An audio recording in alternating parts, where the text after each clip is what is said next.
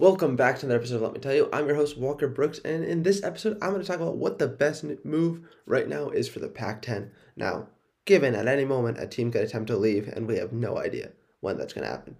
So, after that one report came out from Stadium HQ about the four teams Arizona, Arizona State, Utah, Colorado leaving, nothing else has popped up. So, I'm going to assume right now that everyone else is safe and they're not leaving because, as I said yesterday, I think if the Big Ten wanted Oregon or UW, they would have already been part of the conversation. But this is okay. As of right now, I can work with this. I think we can salvage the Pac 12 if no one else is leaving.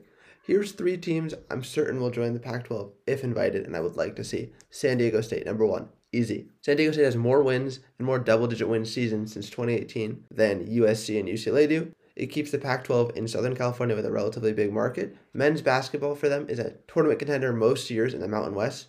Their track team won the Mountain West. Very good track team. Baseball has had two 30 win seasons since 2019. WSU has not had a 30 win season in 50 years or something. A long time. Not 50 years, but a long time. Softball's had 20, 39 and 28 wins in back to back years, which is fantastic for the softball program because they lost UCLA. UCLA was a dynamite, dominant, legendary program. Another team we could add. Team number numero dos, baby. Colorado State. Colorado State has been trying to leave the Mountain West for a while. They built a brand new, gorgeous stadium a few years ago. They're they're decent in football. They get to bowl contention fairly often. Their new coach Jay Norvell, who led the the Nevada Wolfpack for four bowl games in five seasons, has been an assistant under multiple big programs such as Texas and Oklahoma. Feels like a great hire. They produce high level NFL talent right now. Trey McBride projected to be an amazing tight end this year out of college. Preston Williams, Great deep threat wide receiver for the Dolphins. Men's basketball has been amazing. Their coach Niko Medved doing wonderful things.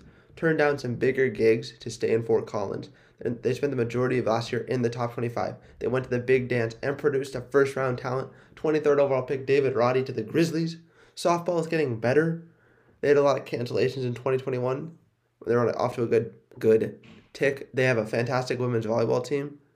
They also had a disc thrower in nationals last year, so they compete with the big boys. Next one of the popular teams add is Boise State for how good they're at football. And I think it's a fair point. Let's bring them. Location wise, I think Idaho is relatively close to all the other schools. Another school that I would like to add, another school that I'd like to add is Texas Tech. I don't know if they'd leave the Big 12, but let's put extend the invite. above average football, amazing top 15, top 10 men's basketball. But oh, Mark Adams is such a good basketball coach. Oh, wonderful, wonderful coach they're very they've been a very good track and field team. I'd love to bring them in.